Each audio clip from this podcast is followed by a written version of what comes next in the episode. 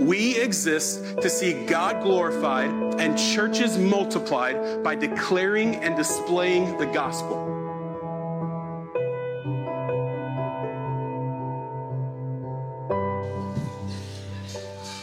Well, good morning, Emmaus. It is good to see you today. My name is Joshua. I'm one of the pastors here at Emmaus. It's great to have you with us. If you have children that are K through second and they've been checked in, you're free to dismiss them now. If you've not checked them in, you could follow them and you can check them in there.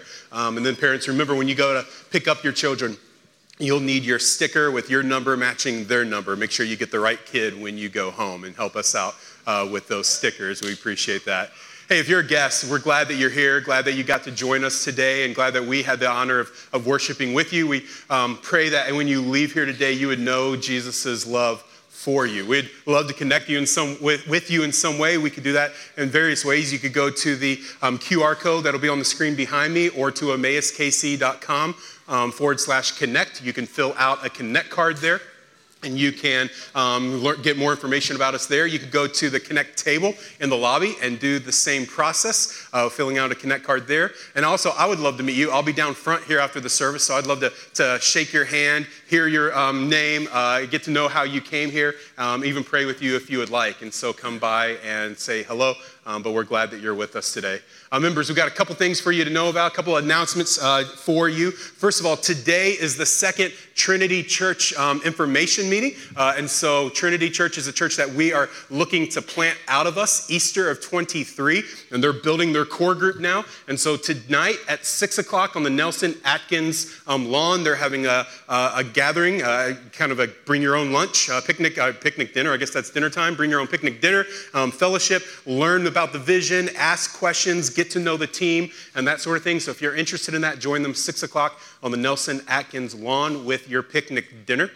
And then also, um, we're going back to two services, not next week, but the following week, August the 7th. August 7th, we go back to two services, but there's a catch. All right, if you've been with us a long time, you're going to have to, to listen. There's, there's a catch. We're moving the services up 15 minutes right? So um, I won't tell you the old times because I don't want to get different times in your head. The new times are 8:45 and 10:30. All right, 8:45 and 10:30. We're moving them up 15 minutes to give more time after the second service for people to fellowship and not have to be, you know, rushed out of here like cattle. Um, and for our team to be able to get things torn down. And so for your fellowship, for our teams, we're just kind of moving those up 15 minutes that way. 8:45 and 10:30 starting on August the 7th. And then church, on August the 14th, um, that afternoon, there's going to be a church wide back to school picnic. And so details will be coming out to you and announcements about that. But plan um, that afternoon of the 14th uh, to come join us uh, for food, um, for fellowship, and just spend a day with us at a park. Uh, spend at least a few hours with us there. So we're looking forward to that as well. Hey, I want us to pray, and as we pray today, I want us to pray for ourselves, uh, but then I also want us to pray for um, the Arcos. The Arcos are a church planting couple that we have um, supported and prayed for and gone and, and, helped in northern Italy for a number of years now. Uh, and uh, in summer times where they're at are really difficult, like they are in most churches. We're down in attendance, that's why we're in one service. But, but their church reaches um, the, the, least of the least, the, the, the, prostitutes and the gypsies and the, um, the drug addicts in the projects of Genoa, Italy. And, and, in the summertime, they just find that even those who have um, come in as members begin to just dwindle off and maybe go back to their old habits and their ways. It's kind of an annual thing. And they're just asking us to pray for their church members, those who have claimed faith in Christ, to be sustained in the Spirit through what is annually a season of temptation for them to run away. All right, and so let's pray with them for that now, and then we'll pray for ourselves and we'll dive into Acts chapter 13. And Jesus, we thank you for your grace to us and for your bringing us here together to worship you and to um, gather and to, to sing and to confess. What a joy and what a privilege. May we not take this moment for granted this morning. Father, thank you for the words that we've sung declaring your faithfulness and your goodness, your love for us. And we thank you for the confession that we've said. In a moment, we need you to speak to us through your word. Would you bring your word to light in our minds and in our hearts? Would you remove barriers and would you remove resentment? And would you remove our resistance to it? And would you give us openness to receive and to learn and to be encouraged and to be corrected by your scriptures? Spirit, we need to hear a better sermon than I prepared, so preach to us today. And then we ask you to be with our brother and sister, Francesco and Claudia, in Genoa, Italy. Father, would you be with them as they minister um, to the least of these, uh, to, to those that their city um, called the trash. Father, would you be with them as they share the gospel and as they display the gospel by feeding hundreds every week? Would you be with them as they teach um, and, and teach people to read and as they care for the sick? And would you be with them as they disciple the new believers? Uh, the new believers who are still fragile in their faith and still run like we do who are prone to run so often back to our sinfulness. So, would you sustain and would you give strength to the church in the coming weeks and days? We pray these things in your name. Amen. Acts chapter 13. We're continuing our journey through the book of Acts. Uh, we'll be done right at the time of Advent. We'll do our Advent series, and then next year we've got several shorter um, but several really good series that I'm looking forward to. We'll be spending time in the, the Psalms of Ascent. We'll be spending time in the Sermon on the Mount. We will be um, spending time in a couple of other areas. Really looking forward to that next year. But we got 19 weeks left in Acts. We're continuing chapter 13 here. We left off last week as Paul and Barnabas and John Mark have been sent out by the church at Antioch. They've gone to, um, uh, they've gone out on, on their mission. Um, and, and as they are there on their mission, They've proclaimed the gospel in Paphos. They've been rejected by Bar Jesus. They've been, had opposition. And Paul actually stands up and he speaks to Bar Jesus and he, he silences his opposition to the gospel. He corrects him and he rebukes him. And then God strikes Bar Jesus blind. And the proconsul believes. He sees the gospel displayed and he sees the gospel declared and he believes the gospel. In today's passage, they move on from here. In today's passage, they, they move on from Paphos to another city called Antioch in another region. But as they go on, some things change and some things remain the same for them. It's a large text. It's a text with so many points that we couldn't really um, land on all of them with detail if we wanted to, not in the amount of time that we have here today. In this text, we, we see abandonment from friends and ministry partners. We see a preaching of the gospel. We see a pleading for salvation in Jesus. We see a history of the Israelites. We see a, a rejoicing in the gospel from the Gentiles, and we see an opposition to the gospel from the Jews. We see a joy fill Barnabas and Paul as they leave here. But the theme that we want to see, the overarching theme that we want to see in this passage today, is that God is faithful to his own. He's faithful to his own, to his people whom he has saved. He has been, he is, and he will be faithful. We see this throughout this passage. And so let's break it down and look at it. Verses 13 through 15. Chapter 13, verses 13 through 15. Now, Paul and his companions set sail from Paphos, and they came to Perga in Pamphylia. And John left them and returned to Jerusalem. But they went on from Perga and came to Antioch in Pisidia. And on the Sabbath day, they went into the synagogue and sat down. And after reading from the law and the prophets, the rulers of the synagogue sent a message to them saying, Brothers, if you have any word of encouragement for the people, say it.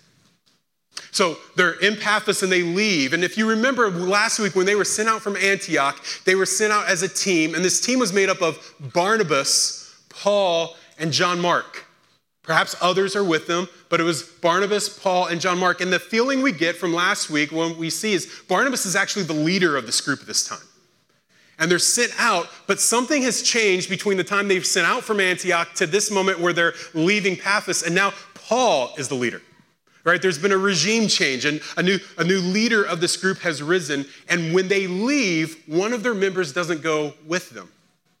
His name's John Mark. If you remember back, um, in, back in, in, chapters before, John Mark's um, mother is, it, it, was her house that when Peter gets freed from prison um, and, and he flees in the middle of the night and he comes to the house and he knocks on the door and the servant girl won't let him in, right? It's John Mark's mom's house that he's knocking at. John Mark is Barnabas's nephew. And he's come along with them on this mission. He's been a part of what has happened. But now, as they go on, he doesn't go with them. And it doesn't tell us any more than that. We don't understand why. We don't know what the reasoning is. And, and we don't really know the outcome of that at this moment. But in a few weeks, we'll be in chapter 15. And in chapter 15, it gives us more insight, not to the reasoning that he left, but to the effects of his leaving. In chapter 15, Paul and Barnabas decide to go back to all the cities they've been to and to do a checkup. They want to go back and they want to encourage the new believers, check on the churches. And when they want to do this, John, um, Barnabas says, Let's take John Mark with us. Let's call for him. Let's send for him. Let him come with us and we'll go back and visit them. And Paul won't have anything to do with it. He wants nothing to do with John Mark going with them to these other cities because John Mark abandoned them in the mission. So, for some reason, John Mark bails on the team, on the relationships, and on the mission of God. And then later in chapter 15, Paul's like, I'm not inviting him back to my team. And it becomes such a heated argument. It actually says um, that, that it was this heated argument to such a degree that Paul and Barnabas have to separate. Paul and Barnabas get in a, a fight with each other over this. Such a disagreement that they can't do ministry together and they go their separate ways. John Mark goes with Barnabas, and Silas goes with Paul. And so, the first thing that we want to see in this passage is that God is faithful to us even when others are not. That God is faithful to us even when others are not. Some believe that John Mark quit on them, that he abandoned them because the journey ahead looked too dangerous. Perhaps he abandoned them because of the opposition and he couldn't stand in the face of it anymore. Perhaps it was because of the leadership change.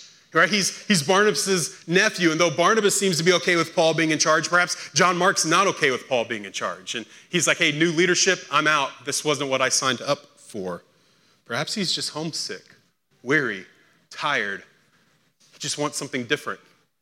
We understand he's probably about 22. Perhaps he's just like, eh, I'll go a different direction.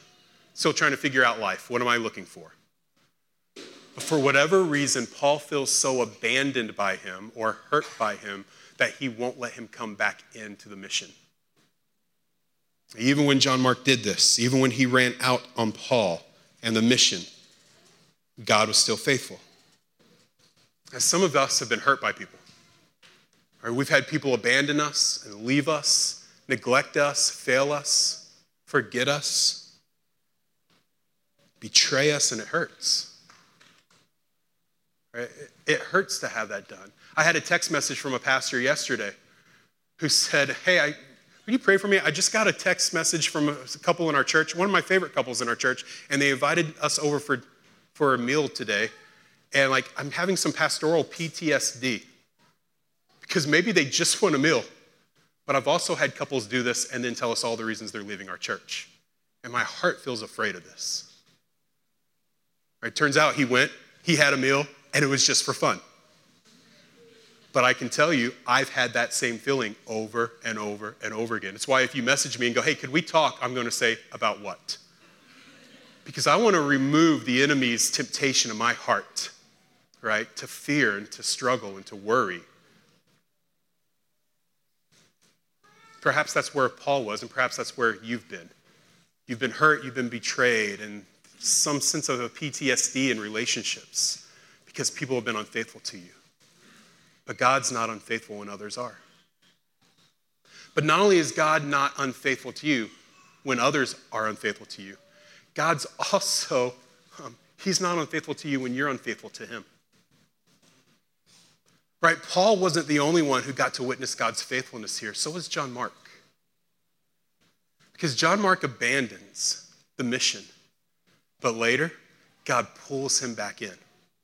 God brings him back and goes, Hey, Paul might be done with you, but I'm not. Paul might be done with you, John Mark, but I'm not done with you. There's more to do. Let's go. And John Mark comes back and is a major player in the gospel spreading across the globe. The mission goes on. Last week we quoted Charles Wesley, who said this God buries his workmen, but continues his work. Right? God buries his workmen, but he continues his work. And yes, that refers to his workmen dying. Someday I will die, but the mission of God will not die. The church will go on, right? But it also applies to those of us who, who quit when we're disqualified, when we fail, when we abandon, when we run away, when we're just too tired to do anymore. When the workman is put under for whatever reason, God's work does not cease. He's faithful to you when others are not. He's faithful to you when you are not faithful. And he's faithful to his mission no matter what. Verse 16 through 41. This is a longer portion. We're not going to read the whole thing at one time. We're going to break it apart in a little bit smaller pieces as we go through it. But in 16 through 41, we have Paul's first recorded sermon. Right? We've already seen in the book of Acts Peter's first recorded sermon back in Acts chapter 2. This sermon's very similar to that. Paul's going to start the gospel. He's going to proclaim the gospel, and he doesn't start the gospel with Jesus. He will start the gospel all the way back with the Old Testament with God's faithfulness to call Abraham and the people of Israel and his faithfulness to them throughout. And we're going to see through verses 16 through 41 in Paul's sermon that God is faithful and we're not. We're going to elaborate on what we just said. Verse 16 through 25. So Paul stood up and motioning with his hand said, Men of Israel, and you who fear God, listen. The God of this people Israel chose our fathers and made the people great during their stay in the land of Egypt. And with uplifted arm, with uplifted arm, he led them out of it. And for about 40 years, he put up with them in the wilderness. And after destroying seven nations in the land of Canaan, he gave them their land as an inheritance. All this took about 450 years. And after that, he gave them judges until Samuel a prophet. Then they asked for a king, and God gave them Saul, the son of Kish, a man of the tribe of Benjamin, for 40 years. And when he had removed him, he raised up David to be their king, of whom he testified and said, I have found in David, the son of Jesse, a man after my heart, who will do all my will. Of this man's offspring, God has brought to Israel a Savior, Jesus, as he promised. Before his coming, John had proclaimed a baptism of repentance to all the people of Israel. And as John was finishing his course, he said, What do you suppose that I am? I am not he. No, but behold, after me one is coming, the sandals of whose feet I am not worthy to untie. So without John Mark, they go on on mission and they come into the synagogue, which was Paul's practice. Remember that Paul was a Pharisee. And so he comes in the synagogue. He's, he's, he's a known man, he's a known leader in the Jewish religion.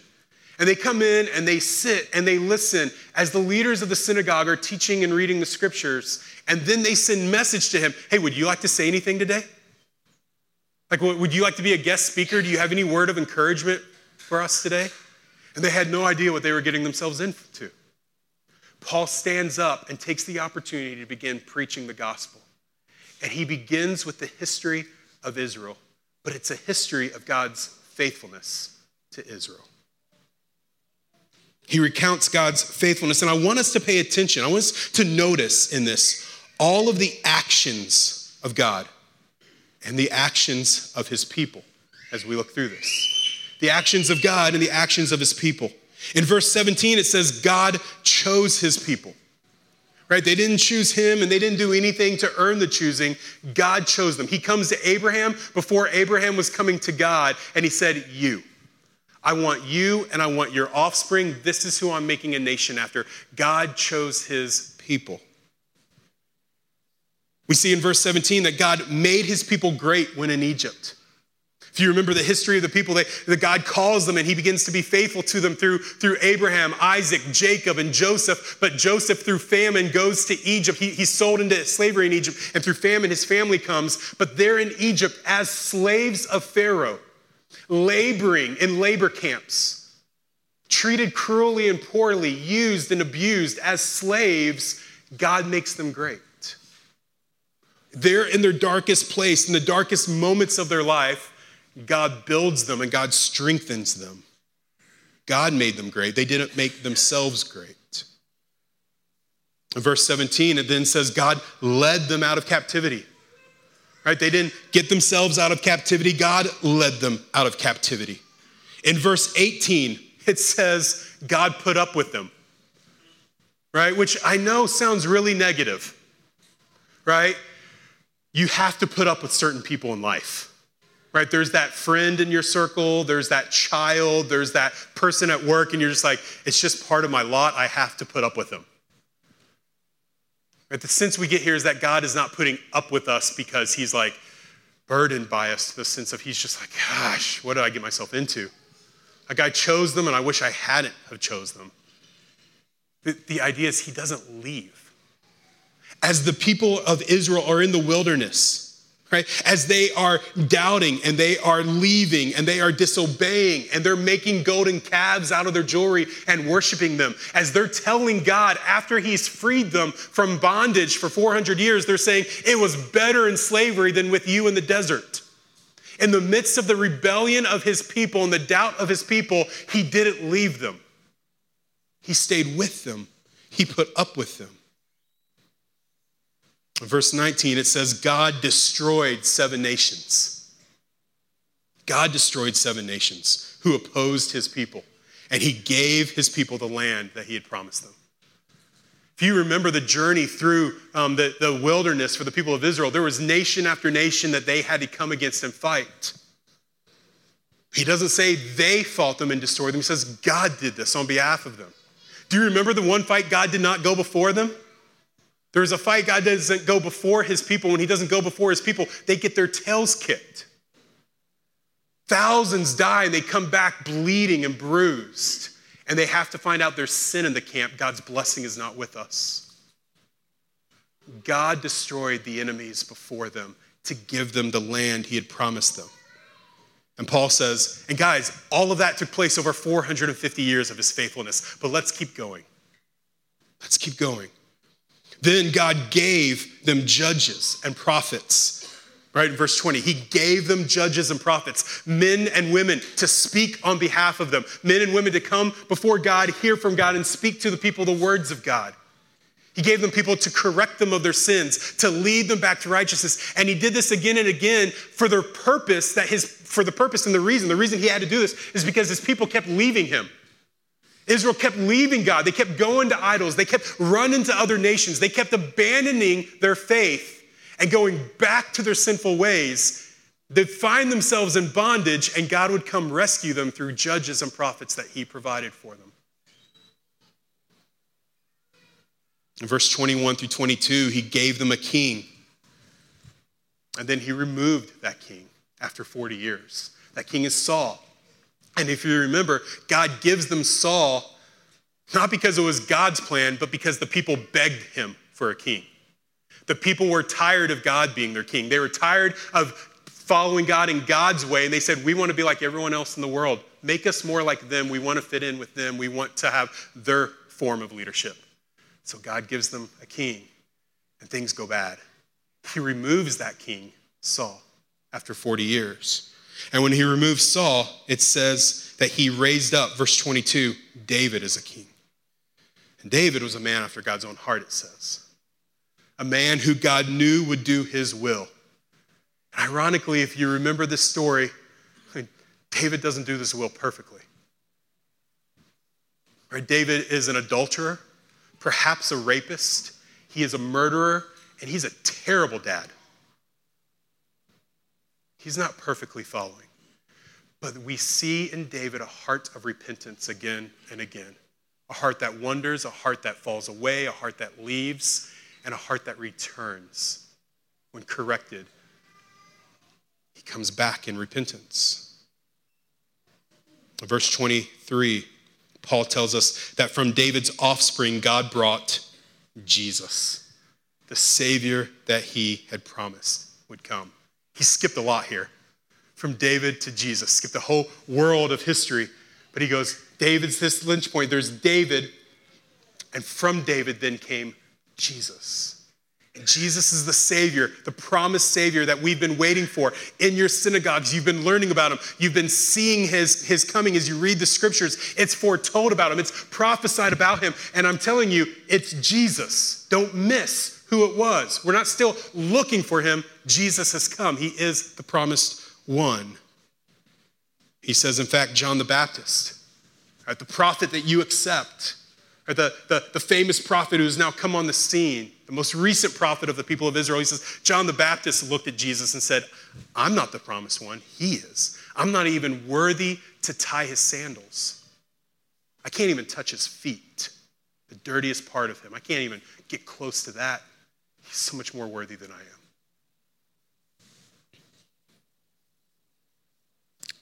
Hear this. If you're a follower of Jesus, if you've placed your faith in the life, death, and resurrection of Jesus for the forgiveness of your sins, then hear this. He chose you. He chose you. You didn't choose him, and you didn't do anything to earn him choosing you. Despite all of your rebellion, he chose you. He saved you. He wants you. You're not a burden that he is stuck with. He wanted you and came for you. And hear this He is actively making you great. That's what the text says. That the people of Israel, when in Egypt, he was making them great. What do I mean by that?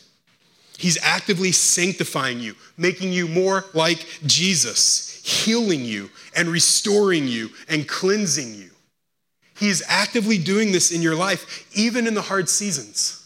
Even in the seasons of darkness and of pain and of sadness and of grief and of trauma, even in the hard, dark places, the places where, as Ben said, you see your sins all the more abounding, His grace is abounding more because it's constantly, even in those places, making you greater, making you more like Jesus. He has led you out of captivity he has led you out of captivity of sin. You did not break free from the chains of porn on your own. You did not sneak away from the pits of bitterness. You did not dodge the dungeons of pride. God has led you out. You are not a slave of sin, but of Christ. Right? He has freed you from your sin if you're a follower of His. It has no chains on you, and He continues then to lead you into the freedom that you've already been given learning day after day through confession and repentance to walk more as a free person because you are a free person. And God puts up with you day after day, day after day. He doesn't leave you. You constantly wonder and you constantly blow it. You doubt Him and you question Him and you run from Him and you both face sin in front of Him. At days, on some days, you're apathetic to him and you could care less about him. Some days you just want to go back to the old life, the old way, the old sin, and have nothing to do with the burdens you feel of following Christ. And he doesn't leave you. Some days you're just so broken that you wonder, why does anyone stay with me? And he doesn't leave you. And, church, God fights for you and he destroys your enemy. Right? He destroys your enemy. He's defeated death and he will end death. He has defeated sin and he will end sin. He has defeated Satan and he will end Satan. He's greater. The greater is he that is in you than he that is in the world. For if God is for you, no one can stand against you. Right? We have this promise over and over again in Scripture that the enemies that stand in opposition of the children of God will not prevail. And hear me, like let's not let's not slip into the prosperity gospel that our world wants to give us. That doesn't mean life's going to be good, easy, without suffering. John the Baptist is beheaded. The apostles are killed. Many Christians throughout history have suffered great lengths because they're a Christian and despite being a Christian. But our hope is not primarily in this life. There is hope in this life. Christ is able to free us and to restore us and to give us joy and peace and rest in this life. He is able to do that. Let's hope in that. Let's ask for that. But our hope is not that if that happens, if that does not happen in this life, all is lost. Our hope is that after this life, we have eternal rest, eternal peace, a life after this with no opposition. God is faithful to his own. Paul continues his sermon verses 26 through 41. And he continues his sermon by showing us how God is faithful, to, particularly to save through Jesus. So let's look at 26 through 41. Brothers, son of the family of Abraham, and those among you who fear God, to us has been sent the message of his salvation. For those who live in Jerusalem and their rulers, because they did not recognize him nor understand the utterances of the prophets, which which are read every Sabbath, fulfilled them by condemning him. And though they found in him no guilt worthy of death, they asked Pilate to have him executed. And when they had carried out all that was written about him, they took him down from the tree and laid him in a tomb. But God raised him from the dead. And for many days he appeared to those who had come up with him from Galilee to Jerusalem, who are now his witnesses to the people.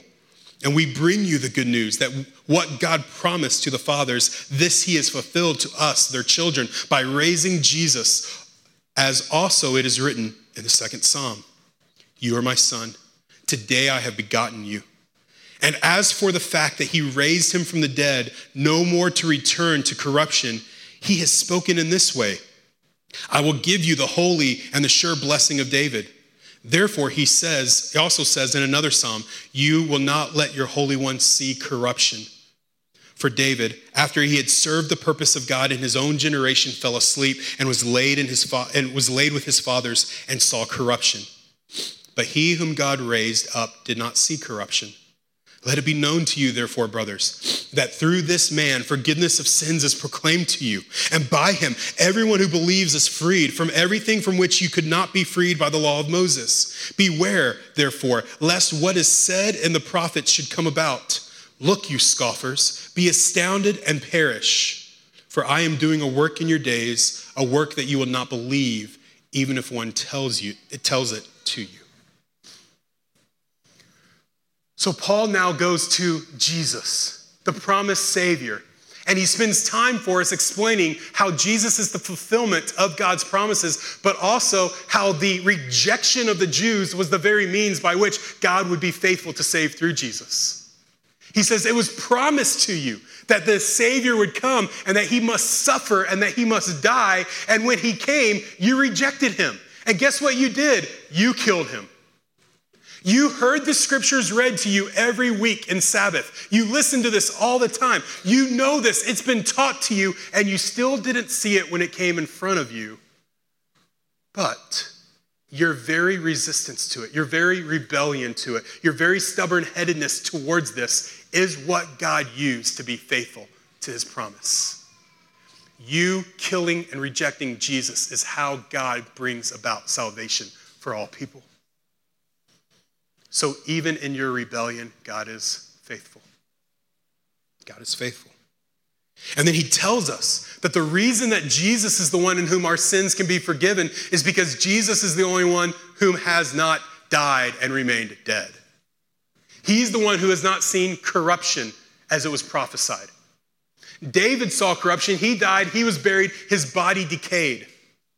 Jesus rose people from the dead Lazarus, the widow's son, the, centur- the centurion's daughter.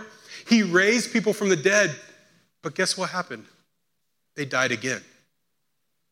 Like later in life, they die again and they, they were dead.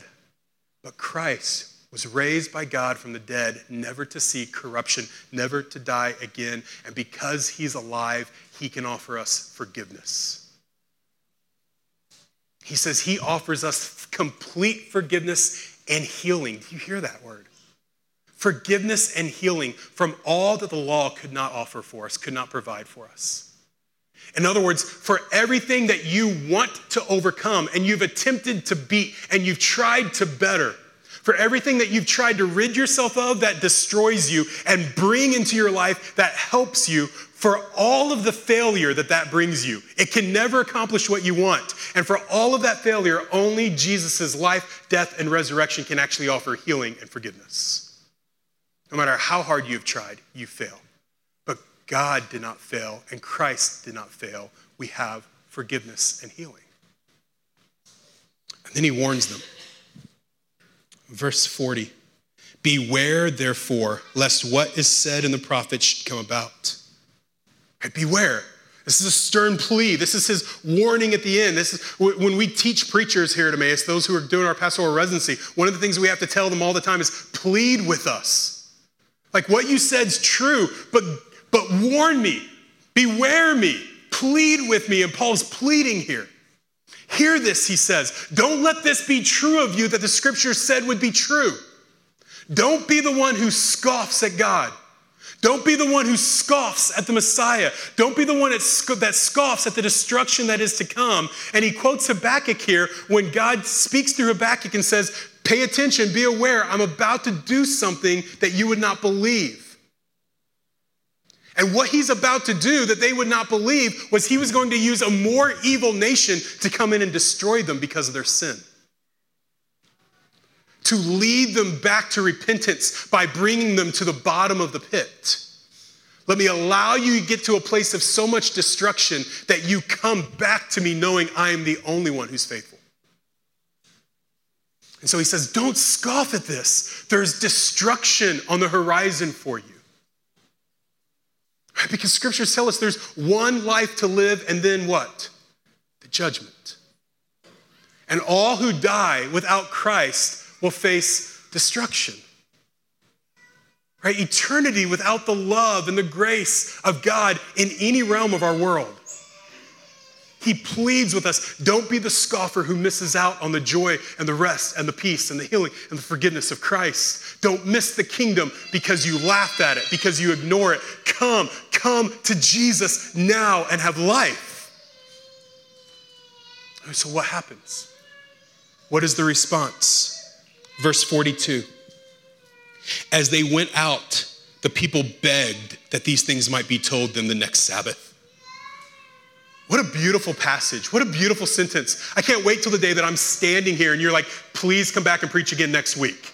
Never had any of you say that to me before, right? No one's been like, come preach to us again. I've had that in Africa in a village with this guy named Usman, who I told, basically went through the history of God's salvation and told it to him, and he goes, Tell me again. And I told him again, Tell me again, tell me again, tell me again. Four or five times we went through church, creation to church. They long to hear this. So what happens? Verse 43. And after the meeting of the synagogue broke up, many Jews and devout converts of Judaism followed Paul and Barnabas, who, as they spoke with them, urged them to continue in the grace of God. Right? So, so Paul teaches, this stirs up a great scene. People are begging him to come back, and many of them start following him. Maybe some in true faith, maybe some out of curiosity, maybe some who are skeptics, but they're following him. And Paul and Barnabas continue to encourage them, urge them to believe the gospel. Verse 44 The next Sabbath, almost the whole city gathered to hear the word of the Lord. Not just the synagogue, not just those who are there. They told everyone. They're gathering everyone. Almost the whole city comes out to hear the word of the Lord. But when the Jews saw the crowds, they were filled with jealousy, and they began to contradict what was spoken by Paul, reviling him. And Paul and Barnabas spoke out boldly, saying, It was necessary that the word of God be spoken to, first to you since you thrust it aside and judge yourselves unworthy of eternal life, behold, we are turning to the Gentiles. For the Lord has commanded us, saying, I have made you a light for the Gentiles, that you may bring salvation to the ends of the earth. The city comes out, they come out to hear, they preach the gospel again, and this time the Jews go, mm-mm. Last week we were curious. We weren't quite sure where we were going with this, but this week, no. You're throwing away the law. You're throwing away our systems. You're throwing away um, holiness through the means that we have created. No, we are not okay with this. And they start to speak out against him. And Paul looks at them and says, We had to share the gospel with you first. You're God's chosen people, the Jews, the Israelites. But because of your rejection of Christ, now the gospel comes to the Gentiles. And this room happens to be full of Gentiles and a great applause and celebration breaks out. I mean, imagine this scenario.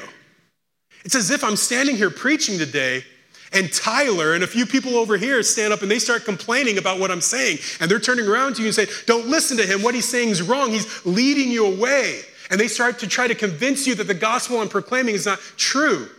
And I look at them and I go, hey, this gospel is no longer for you. I preached it to you. You could have responded, it's not for you, it's for the rest of you. And all of you just started cheering and crying and celebrating and rejoicing. And they're left without.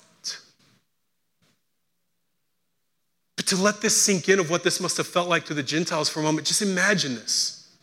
For thousands of years, the message of salvation has been to and through Israel, to and through the Jews. And it was to and through the Jews so that the Jews would take it to the nations, so that Israel would take it to the nations and proclaim it to the nations. But they didn't do that. Instead of taking the message of how to know God, how to find forgiveness and healing in God's promised Savior, instead of taking that message to the nations, they made rules that have made the nations come into them and become just like them. They put up barriers instead of going out and going, This is for all of us, come to God.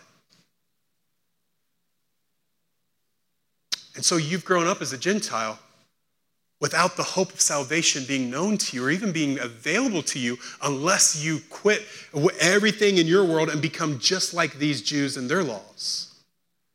And now, Paul goes, But this gospel's for you too. You can know Jesus too. You can know God too. Hope is for you too. And those who had no hope now receive hope. Those who had no chance have been told there's a chance. Those who wondered, is this only for the Jews, are now told, this is for you too. Listen, if, if you haven't trusted Jesus, you've never placed your faith in Jesus, and you're wondering, is this for me too? Yes, it is.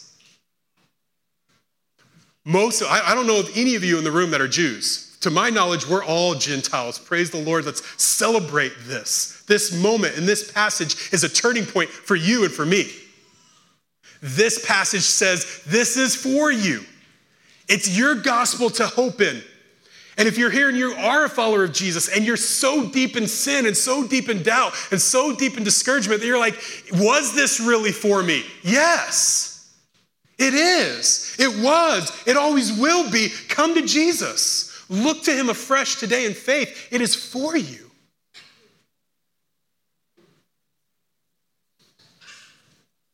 Verse 48, we'll finish. And when the Gentiles heard this, they began rejoicing and glorifying the word of the Lord.